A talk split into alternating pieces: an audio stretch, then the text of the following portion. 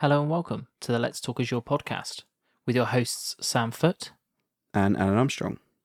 If you're new here, we're a pair of Azure and Microsoft 365 focused IT security professionals. It's episode 13 of season 4. Alan and I recently had a discussion around Azure Lighthouse. It's a service within Azure which provides delegated access across tenants for both customers and partners. Here are a few things that we covered how multi tenant management is used, how are organizations using Lighthouse internally, and how are partners using Lighthouse with their customers. It's a really great episode, so without further delay, let's jump in. Hey Alan, how are you doing today? Hey Sam, not doing too bad. How are you? Yeah, very good, thank you. Very good. I just can't believe we're on episode 13 of this season already. It it surprised me when I started started writing out my notes. yeah, we're definitely what technically almost two, two, well, almost three thirds or two thirds, at least two thirds through the proposed season. So yeah, exactly. I feel like we might have to um, extend our numbers. Yeah, and it's a bit it's a bit crazy at the moment. People are starting to you know whisper about Christmas. You know, it's it, it's the the year is motoring along, right? Just it's, yeah, it's, it's only September. I know. yeah. So um, yeah, and um, you know, lots of um, lots of exciting things coming up um, this week. Um, registration for Ignite opened, so um, hoping to see lots of um, great updates coming out of there. Yeah, for sure. Can't wait to uh, to see you know. Um, oh, I can't think what I was going to say now. Yeah, to to get in, you know, get in on that.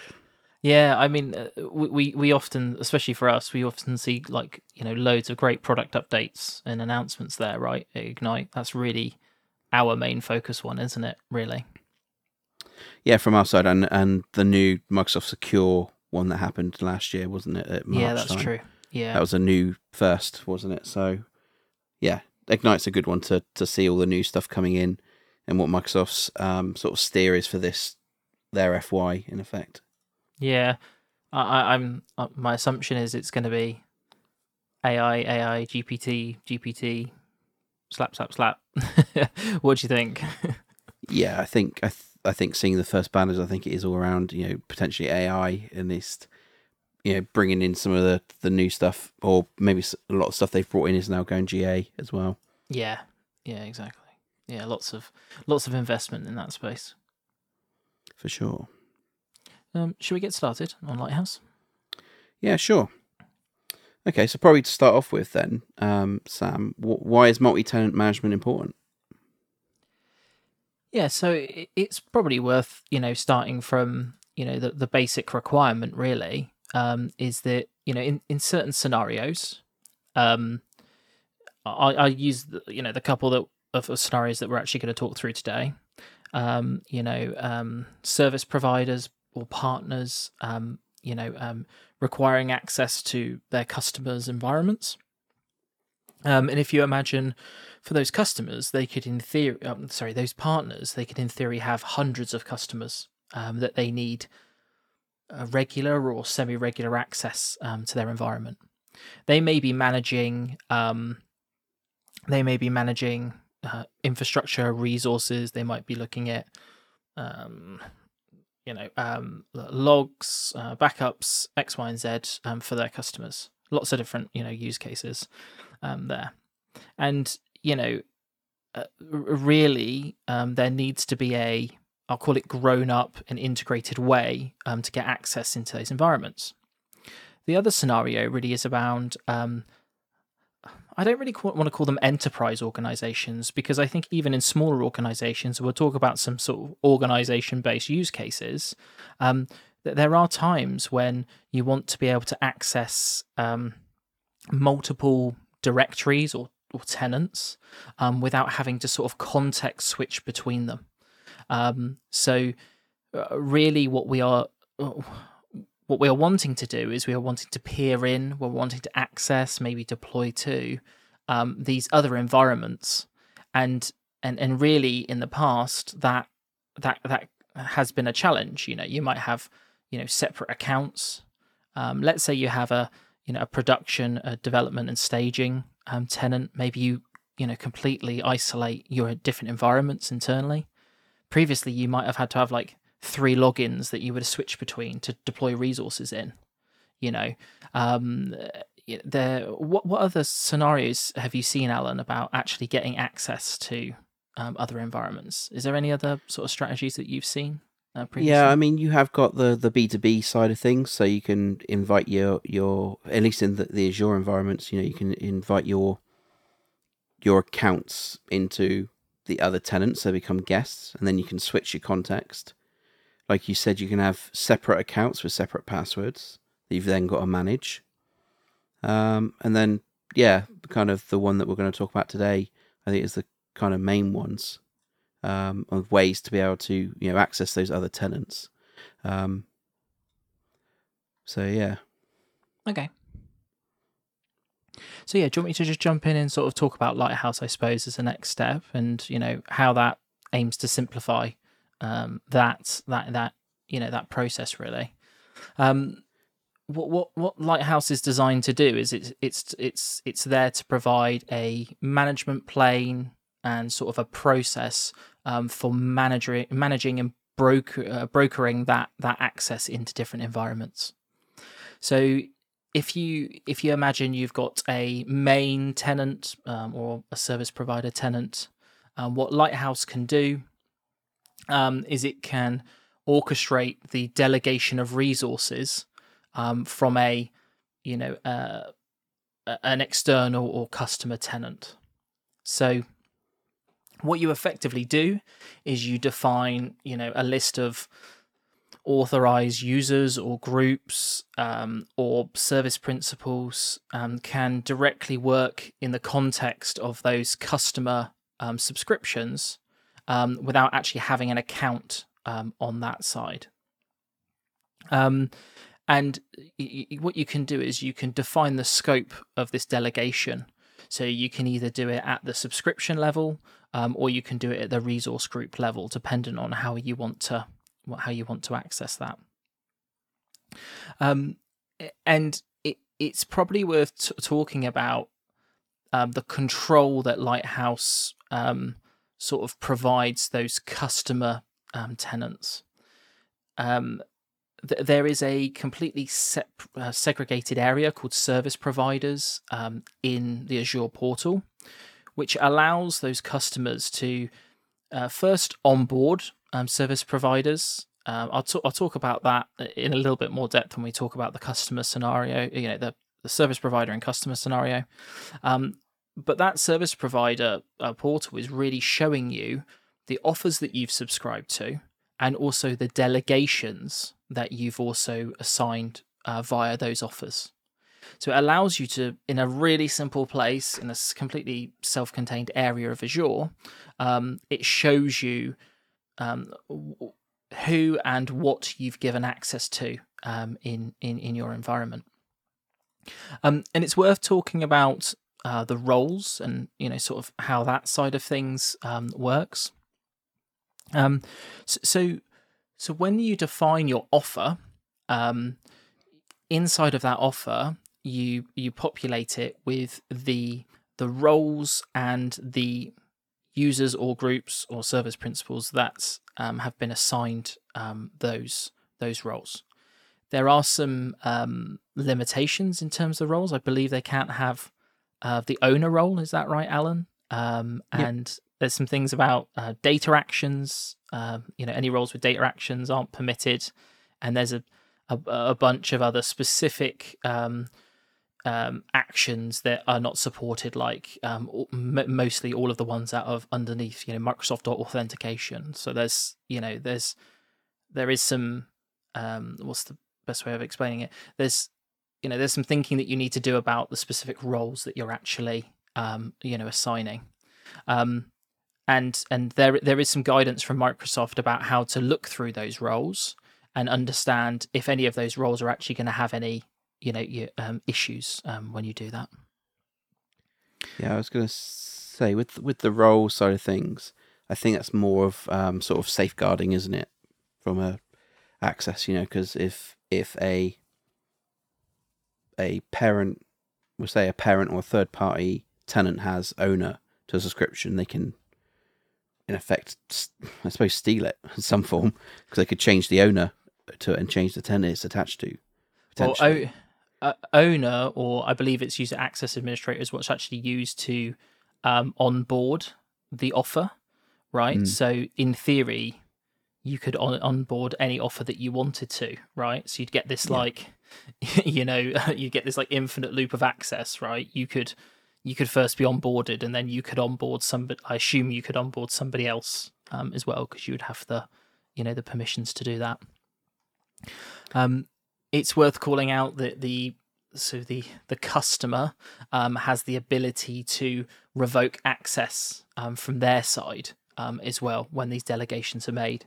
So it it still allows a scenario where there's a simplified user experience and sort of open and well documented from the customer side on how to revoke access um, should they want to at a later date. And if I remember, the roles are in effect Azure roles, so it's nothing to do with uh, Microsoft Entra ID roles, things like that. It is literally you know access to the Azure infrastructure or the Azure resources, isn't it? Yes, they um, and the only real sort of identity based um, uh, roles is that you can you can use it to assign uh, managed identities, I believe, um, through it as well. So there is a there is a provision for managed identities, I believe, but there's nothing from from the way that I see it. It's it's all around, like you say, those management of Azure um, resources uh, more than it is, you know, uh, Entra ID uh, roles. Okay, and can you um, what sort of scoping can you do? Because you kind of said about delegating the resources. Can we is it to the whole subscription? Can you go down any lower? Whole subscription, and um, you can also do it down to the resource group um, level as well. So, and and I believe when you do the assignment of that offer, that is when the you know the, the customer, the customer in the customer tenant makes that you know decision about uh, where it's placed, um, basically at that point. Um, so it's it's giving them the control of you know being able to scope you into specific areas, right? Yeah. Okay. Okay. I got some other questions, but I think I'll leave it for now. I think I'll tie in some of the other bits. Um, okay. Yeah. okay. So. Yeah. Oh, sorry. There's just one more bit on that as well. Um, it's probably worth calling out. Um, is um, you can um, apparently, and I haven't done this um, uh, before, but apparently, if you transfer delegated subscriptions between Azure AD tenants, uh, that Lighthouse uh, delegation is is kept um, on that transfer. according to Microsoft, um, it is um, only if there is uh, further delegation, I believe, um, on the if you're delegating a resource group into a subscription that is delegated, I believe it can be removed at that point. Um, but I, I hadn't even I haven't even considered that, and I, I only read that in some documentation and some some tutorials that I was looking through. Yeah, okay, I didn't know. That's interesting. I suppose it's not attached. It's kind of attached to the tenant. It's interesting. Yeah, exactly. yeah, because because I because I suppose the parent tenant isn't changing, right? No, that is true. But I guess it's just the visibility because, in effect, when you create that that connection, then the unless it must just auto update from the from the parent side of it to say, hey, it's in actually now in this tenant. Yeah. Rather exactly, than being like yeah. that one time initial connection sort of thing. Yeah, I'd I'd love to give that a try to be totally honest with you and see how that that workflow actually yeah works. definitely. Yeah. Okay. Okay. So how we kind of talked about you know partners, organizations, you know, in, individually, but you know, how do partners use Lighthouse? What are some of the scenarios? Okay, so um, the the main, I would say, the main sort of entry point for an offer being um, rolled out um, t- to a customer tenant is through uh, the marketplace. Um, and what um, service partners um, can do is they can um, make a marketplace offering. Um, and what what you can do is when you go to the um, service providers uh, Azure portal area, um, you can add a serv- uh, add an offer via the marketplace, and and basically you get a pop up in front of you which shows you like a a, a big long list of um, like an infinite list of all of the you know providers uh, marketplace offerings. Um, so you can search for your um, service provider there, and then uh, effectively that template will take you through getting um, their service, uh, well, their offering, you know, onboarded into your environment. But effectively, what that is is uh, just a a pre-made set of you know roles and assignments um, off to the on onto the service provider side. Is there anything else that happens in in terms of that, Alan? I, I believe it's just that you know um, identity to role mapping. Yeah. basically. So the the parent or the the partner specifies the roles that the lighthouse is going to have, where you decide to assign it, um, and they can't you know it, they can't change it. It's an on deployment when it gets added. If they want, if if roles need to be updated or you know roles need to be removed for that offering, like you know individual roles, um, not necessarily offboarding, then a new offer needs to be accepted to in fact run the ARM template again and deploy the the new roles for that for that offering. Um, the only thing I was going to say as well was in the marketplace, um, a partner can also um, invite you to their like private um, like marketplace and just send you the offer, so it doesn't have to be public as well. So looking at it from the other side, if like you've got a, a service that you don't want anybody to just click on and start onboarding, um, you can individually you know assign it to a tenant from the partner side, and then that customer can see it in their list as well.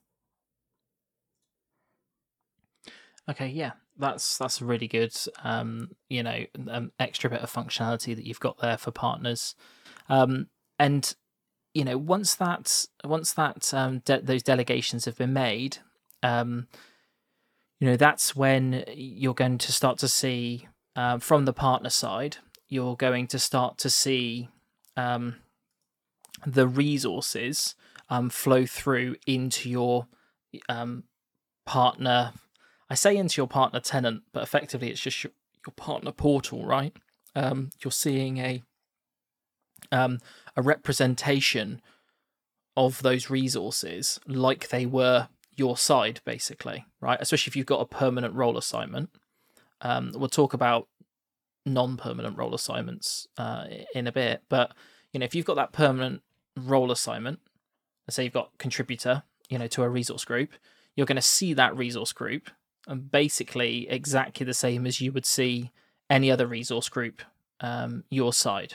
Um, you're going to see that subscription in your filters list. Um, you're going to be able to, you know, you're going to be able to drill down um, to that level, and you know, you know, if I suppose if you didn't know, and I suppose from the naming, um, at that point, you know, you wouldn't potentially know any different, Alan, would you? You know, really from a day to day perspective. No, no, it's only in the filters really where you can specify the which tenants you want to be in your filter and what subscriptions you want to see. So yeah, they would just turn up in the subscription list um, with you know the parents' subscriptions or other customers' subscriptions in there, and just see them in in effect a list. Then to then access and based Yeah. on the roles they have in those in those other tenants. Yeah, and then from a um, from a you know day to day you know uh, user experience perspective, you know you don't have to switch into a different environment. There's no separate account. You know, it's just there, isn't it? You know, um, uh, ready to go at all times. You know, so from a you know a user experience perspective, you basically can't get any better than Lighthouse, can you? No, and I think from a partner perspective, it might be that, um, say you delegate. I mean, we we use it from the side of Microsoft Sentinel, and from you know from managed service perspective of that. But if we talked about an application deployment, maybe, um, you know, a you may have access. You know, the developer might have access, or the, the you know the, the the software company might have access to a a uh, resource group or a subscription, and they manage their deployment of the software that you've you know purchased. Um, it might just be they have some automation in their tenant to do the the patching of it. You know, update the resources, rebuild. You know, might have some CI/CD capability maybe. Um, then that allows them to do it from their tenant across you know multiple customers and update everyone at the same time, or you know do the staging of updates across customers, um, and then also help with you know diagnosing problems with them and things like that. You know they don't have to have access to your whole tenant, you know to uh, Microsoft Entra ID, or, you know, or Azure AD or anything like that. You've literally told them you have access to this, and you that's where your application's sitting. So you know do what you need to in that in that environment. Um, so yeah.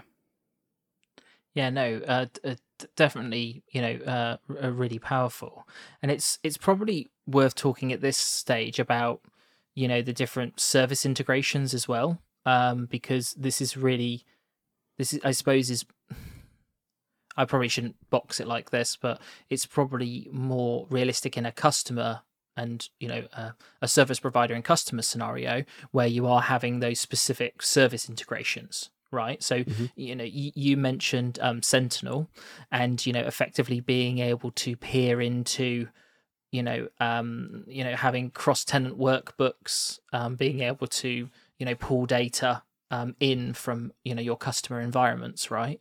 Um you know how would have that been done in the past alan? Would that would have been service principal, i assume to to have that level of um, sort of integration? Yeah i guess it would be and using api to access that that information rather than using the the native kind of connectivity within azure kind of thing. Um yeah service principals or yeah it would be service principals either multi-tenant service principals or service principals in the customer environments with the secrets being passed over to the partner to to use you know to be able to use and then having to manage that that access or that key etc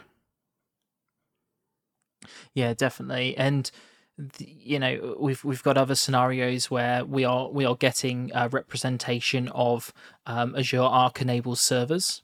So um, hybrid servers I suppose it's probably worth just talking about Azure Arc uh, where you have a uh, could be an on-premise or um, on-premise or hybrid virtual machine. Maybe it's in a different um, cloud, cloud yeah. um, outside of Azure, um, where you get a representation of that uh, machine um, in in Azure, um, and and what this can be uh, really powerful for is being able to manage those um, servers at scale from a you know service provider to customer scenario um, because you are able to um, apply, like the say, the say the same set of policies across you know um, customers' hybrid machines. Um, you can use. Um, oh, we won't talk about Defender for. Yeah, we'll talk about Defender for Cloud now. um, but um, Defender for Cloud, because um, it may be that you um, want to monitor the compliance um, across, you know, your customer uh, customer environments as well. Um, because you know, if you are a user of um, Defender for Cloud, you it is uh, what's the best way of describing it? It's it's it's sliced in whatever um, whatever visibility you've got in your subscription filter. Um, basically, yeah. so um, your Defender for Cloud view is determined by what you have filtered. So because we get those subscriptions just you know and present uh, and resources i should say presenting themselves just natively in in our um, azure portal we're able to um, point Defender for Cloud at those those um, resources and um, start to see their posture and, and, manage it from from that side of things. So that is obviously a really another powerful um, uh, way of doing it. Yeah, and there's there's other things like you might want to. I mean, if we talk about Microsoft Sentinel scenario, um, you might have um, you know, the Microsoft Sentinel, the customer, you know, the customer's Microsoft Sentinel running um, you may have playbooks in the in the parent or in, in the provider that is then triggered by you know the customer sentinel to to then do triaging etc or, or you know any automation create you know ticket generation um, or going through you know the the, the different um, levels of you know analysts that it goes through. Um, so yeah, there's definitely some overlap where you can trigger on the data because you can kind of not necessarily the data is still stored in you know in in the primary tenant and subscription, um, but you can be it can be accessed um, when you know when permissions are there, kind of thing. So um, there's definitely some scenarios that you can um, can do with it. Yeah, and and probably just a, a, a less used one from my perspective, but you can deploy pol- Azure policy um, across your customer environments at scale as well. Um, I've personally n- never seen that being done. You know, uh, I assume it must be. Um, you know, um, managing Azure policy on you know in on behalf of your customers. You know, maybe you've got a um, you know a an initiative or a set of uh, policies that you you you wish to apply just you know across um, your customer environments. Um, you, you, can also do that um, as well. Um, so there's it, is it is very powerful from an integration perspective, and it's probably worth just taking it back to it is just a you know a view of that subscription and resource group. You know, with the correct permissions, there is a lot that you can just you know um, natively deploy like you um, normally would, right? So, um, and it's probably worth calling out is those data actions, you know, are there's just a flat ban on data actions as well. So you can get some of those more specific. I'll call them specific roles, right? You know, um, to specific workloads, um, where you you might have issues with you know rolling out resources, but then not being able to actually fire the data actions that you need to interact with them, right? Um, but th- th- that's a like a data privacy uh, block and protection there uh, from that side. Yeah, and I think it's some of the roles that you have where you have you know normal you know RBAC roles as well as the data action ones. Um, the the data action ones on those roles just won't work, but the rest of the roles will still work, yes. and that's so it's not like it's this role's got some data actions that means you can't use it at all. Yeah. It just means you might not have the functionality you need because it might be a data action that you want to use. Yeah, no, uh, no, a great thing to call out, uh, definitely. Yeah. Okay, so how so so we kind of talked about partners or service providers kind of using this. Um but can you know can organizations use it internally? Um yeah, definitely. That's and you know, it's if you are an organization that has multiple tenants, um, I've already talked about the you know the example of having a you know a development, staging, and production tenant. Um, you know, and calling that out. That's probably a setup that you should have um, internally. Um, you might also have um, tenants in different regions um, that are separated. That might be due to regulatory compliance reasons. Um, it might also be from um, mergers and acquisitions that you've made along the way. You know, we we see organizations that have acquired other businesses, and you know, uh, to start off with, you know, they don't. Um, you know, maybe sometimes they never do. Um, you know, roll all of those directories and tenants um, into one singular place. They just end up managing multiple areas, basically. And what Lighthouse is really good for is you could have um, what what we would call like your managing tenant, you know, your primary one. Maybe that's your, you know, um, production enterprise tenant, maybe. Um, and then your customers, in inverted commas, um, would be your other tenants in your organization. Now, when you go into uh, the service providers section in Azure, when you click add offer, there's um, basically two options. There's add from marketplace, which we've already discussed, and then there's add from template. And what you can do is you can create your own um, JSON um, ARM template to base. Is it an ARM template? I believe it is an yep. ARM template, isn't it? Um, an ARM template to effectively describe your configuration um, and what you want to roll out. Um, and uh, you know, my probably my call out is is if you're an organization and you look at Lighthouse, some of the documentation can make it seem like it's only really for partners and customer like you know if you look at the documentation it is really focused on there is a call out for you know rolling your own as an organization um, but um, don't be put off by that you know just sort of pretend like you are a you know a service provider and your customers or your other tenants internally Um, so you can define um, those, and then you would go through the process of opting each one of those in uh, with the delegations. Um, it's probably worth at this point um, actually talking about um, um, sort of just-in-time access um, to roles as well, because that's that's something that we've kind of um, skipped over really. So um, you know, if I suppose if you're not um, aware of sort of just-in-time and sort of least privileged access, um, you know, we have a system called privileged identity management inside of Entra ID. Is it Entra, Alan? Entra ID now? Yep, not formally Azure AD yet. I think it's Okay. October when the portal start properly changing the name. So we've got to But, start. but is it is it Entra privileged identity management or Entra ID privileged identity management now? Entra ID privileged identity management. Okay, but fine, thank you. I think I think a lot of the time we always uh, I always announced it as privileged identity management within just Azure AD, Okay. not necessarily because it was too long anyway. Azure AD privileged identity management was still you know quite long anyway. yeah, i i- exactly. Um, but essentially, what that system allows you to do is it allows you to um, um, give people the ability to have just-in-time access to a specific role. Um, and it's not just role. Well, let's just call it roles group. Uh, let's just yeah, let's call it roles. Um, keep it simple. So you could say, hey, I would like access to this role for a couple of hours and you could provide some justification as to why you're doing that. You know you might set that on your you know owner. That's a you know a high you know um highly privileged role um in azure. And it might be better that your users don't use that role um all the time day to day. You know you could have accidental you know misclicks and, and deletion you know from a, an attack perspective um, having a sort of another line of defense really in there. And what you can do with that is you can set that for authorization. So you can set, send that off for approval. So you can say, hey, Sam wants to become an owner, and it goes to Alan basically to approve that.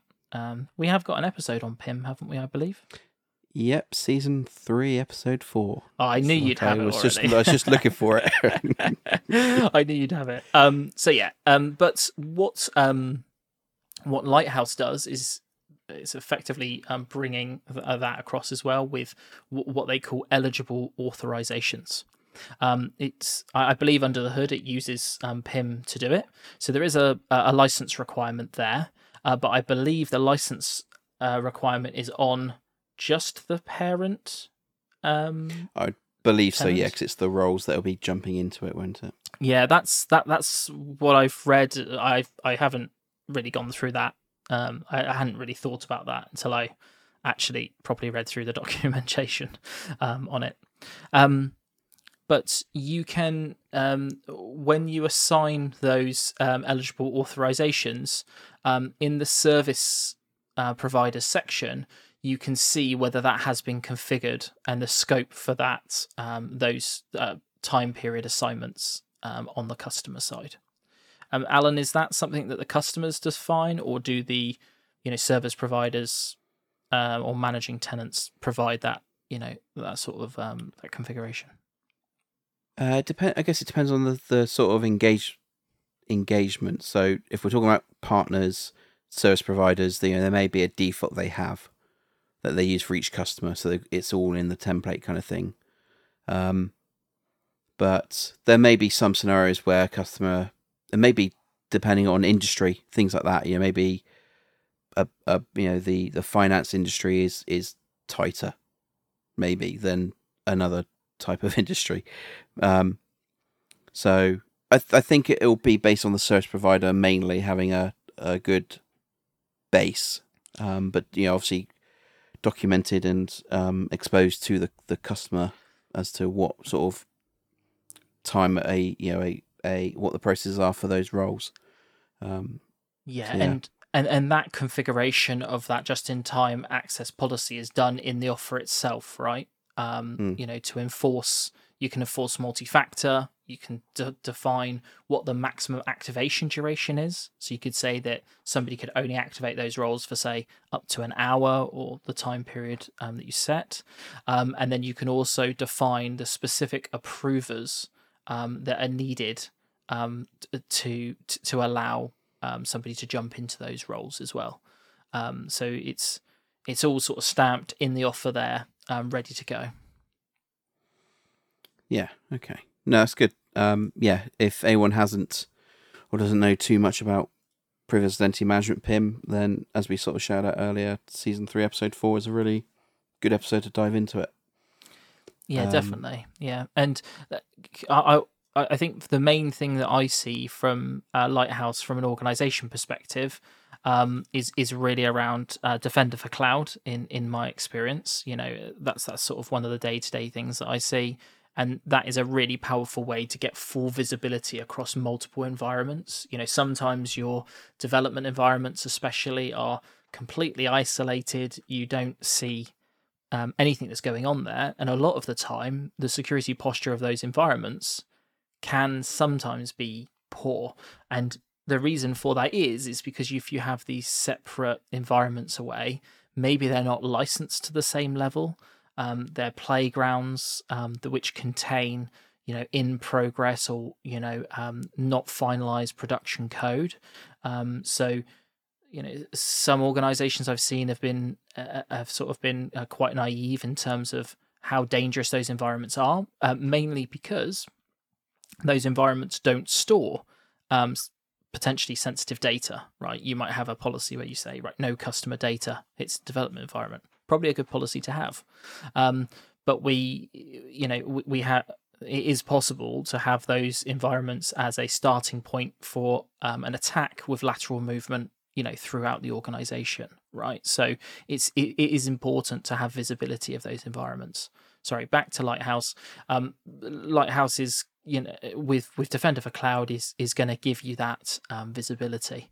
And even with the foundational cspm uh, quotes free version of um, Defender for Cloud, you still get a lot of value by having the visibility of those environments, right? You might not be able to do the more advanced things, um, but from a getting started perspective, um, that's a really powerful combination.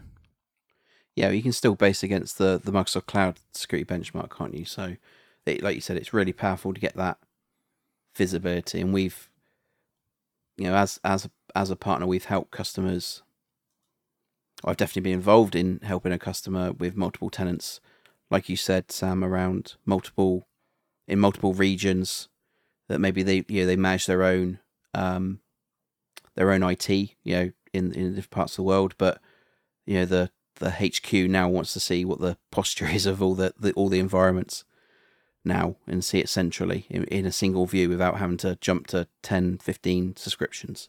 Or sorry tenants or something. So we've definitely seen that um, ask and deployed.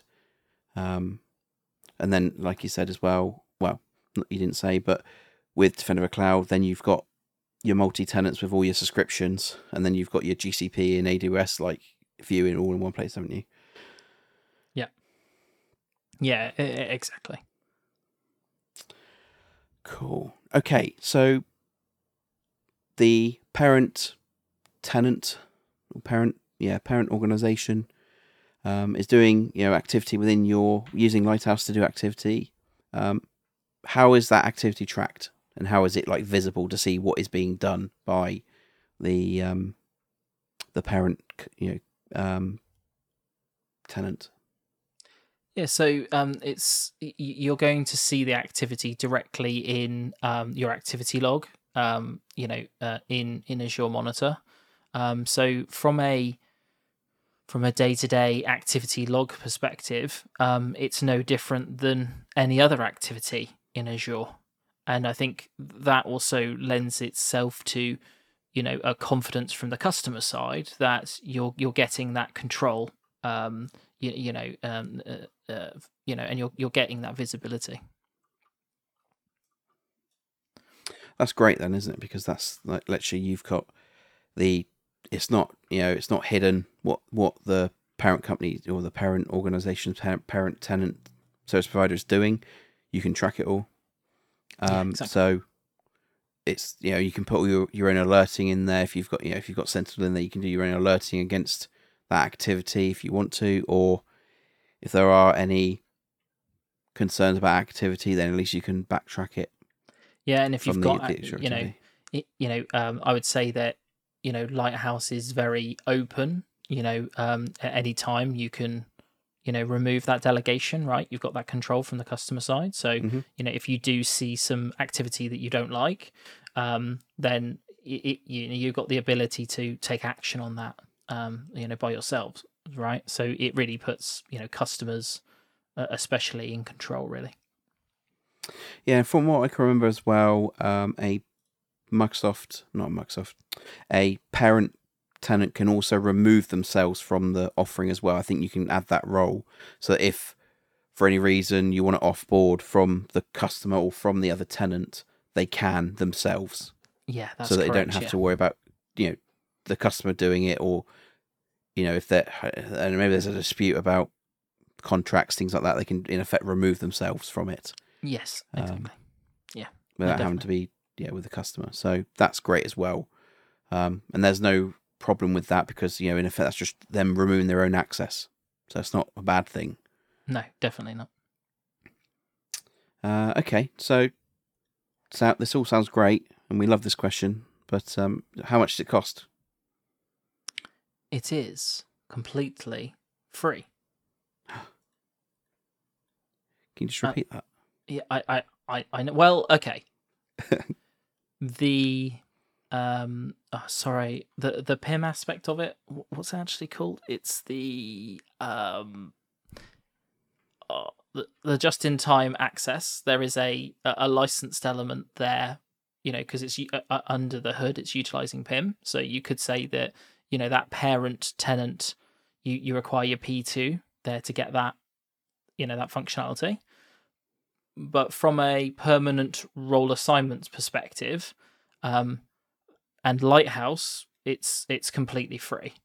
I, I assume. Well, I suppose you have got the element of you know being a a partner, if that makes sense. You know, there's other associated effort and investment that you need to make, you know, on that side. Um, but from actually the technology itself, there is no uh, cost at all.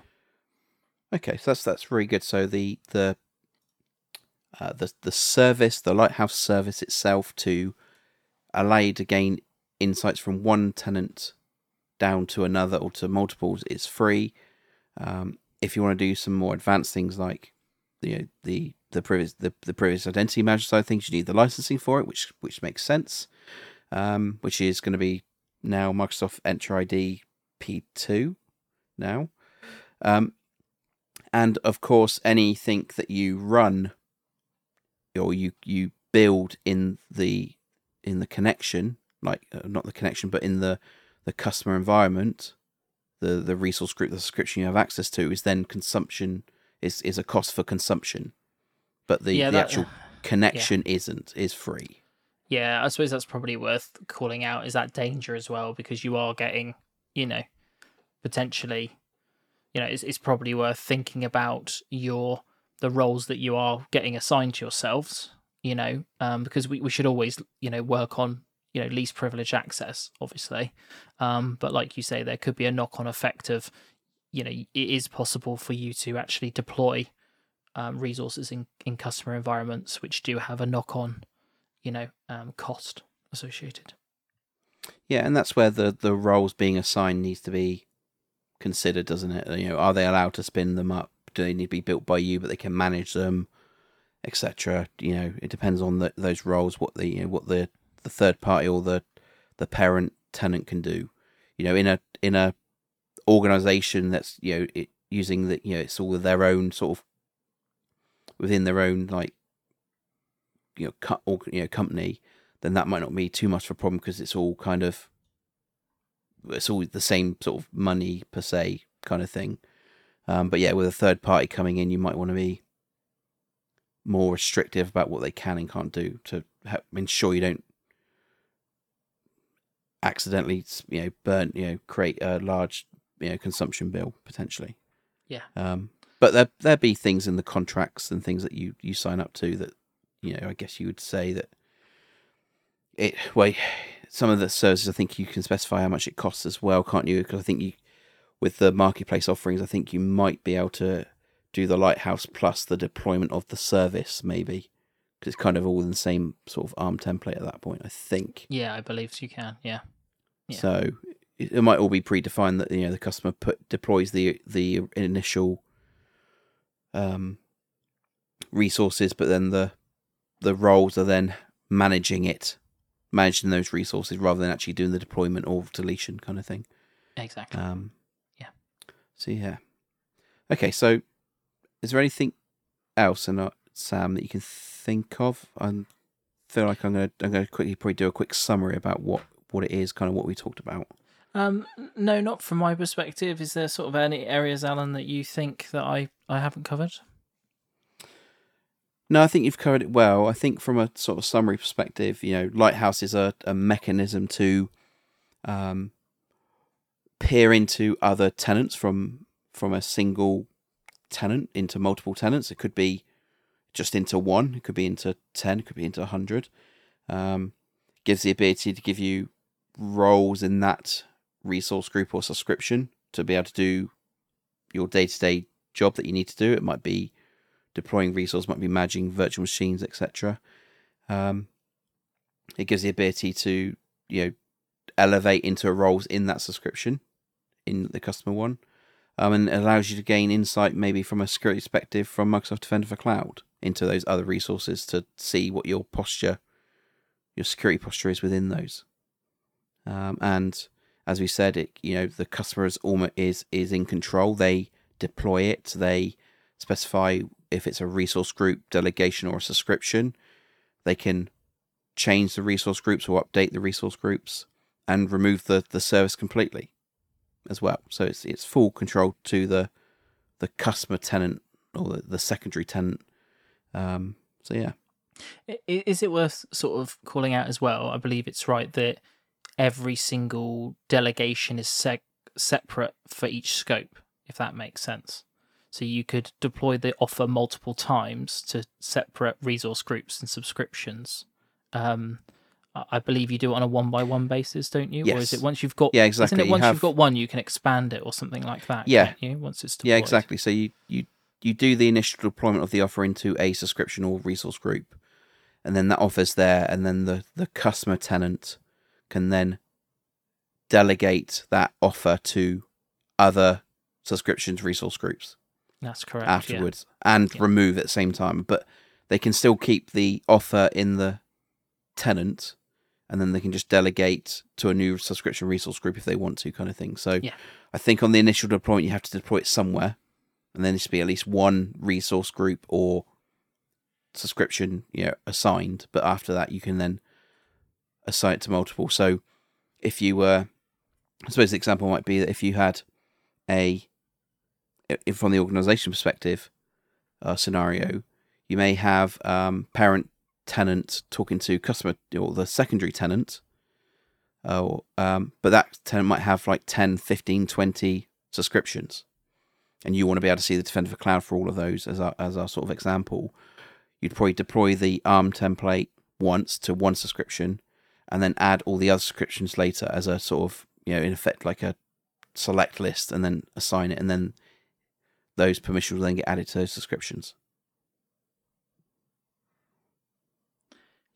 No, no, definitely, and um, th- that flexibility is really what you know drives the value of Lighthouse, isn't it? Right, having the ability to configure, change, you know, uh, unenroll, re-enroll, you know, um, and and move things around relatively quickly, right? Especially with the marketplace um, offerings, it's click, click, go, basically. Yeah, exactly. Yeah, absolutely. Okay. Um, I I couldn't think of an episode, um, you know, that is linked uh, really to to Lighthouse. So I'm gonna, you know, I'm gonna suggest that you go and uh, listen to the PIM episode. Alan, sorry, what was it? Season three, episode four. Yeah, I think that's what I said. Season three, episode four. Yeah. Yeah, okay, I got it. Um, yeah, so uh, yeah, if you want to uh, learn more about PIM, um, definitely go and check out that episode. Alan, uh, what's the uh, next episode? Yeah, so we're going to talk about Microsoft Defender for Identity, one of the other defenders out there. It's been I'm surprised we haven't done an episode on it. I just like quick, why not just now? But I was checking through the other day, you know, whether we we covered it or not, um, and it appears we haven't. We may have talked about it briefly. Um, so, so yeah, I'm going to talk about that about you know helping detect um possible infiltration of your Active Directory on premise um environment um, where that potentially can get compromised um, and, and in effect monitoring that because we have you know we have um, identity protection for for um, Entra ID um, and things like that for accessing that as well as conditional access and you know and all the other sort of security tools that are around that. Um, but this is looking at your when you're you know you're you got a hybrid hybrid identity um, protecting your on-premise sort of environment around that. So yeah, it should be a good episode. Yeah, sounds great. Okay, so did you enjoy this episode? If so, please do consider leaving us a review on Apple or Spotify. This really helps us to reach more people like you. If you have any specific feedback or suggestions, we have a link in our show notes to get in contact with us. Yeah, and if you've made it this far, uh, thanks ever so much for listening, and we'll catch you on the next one. Thanks so.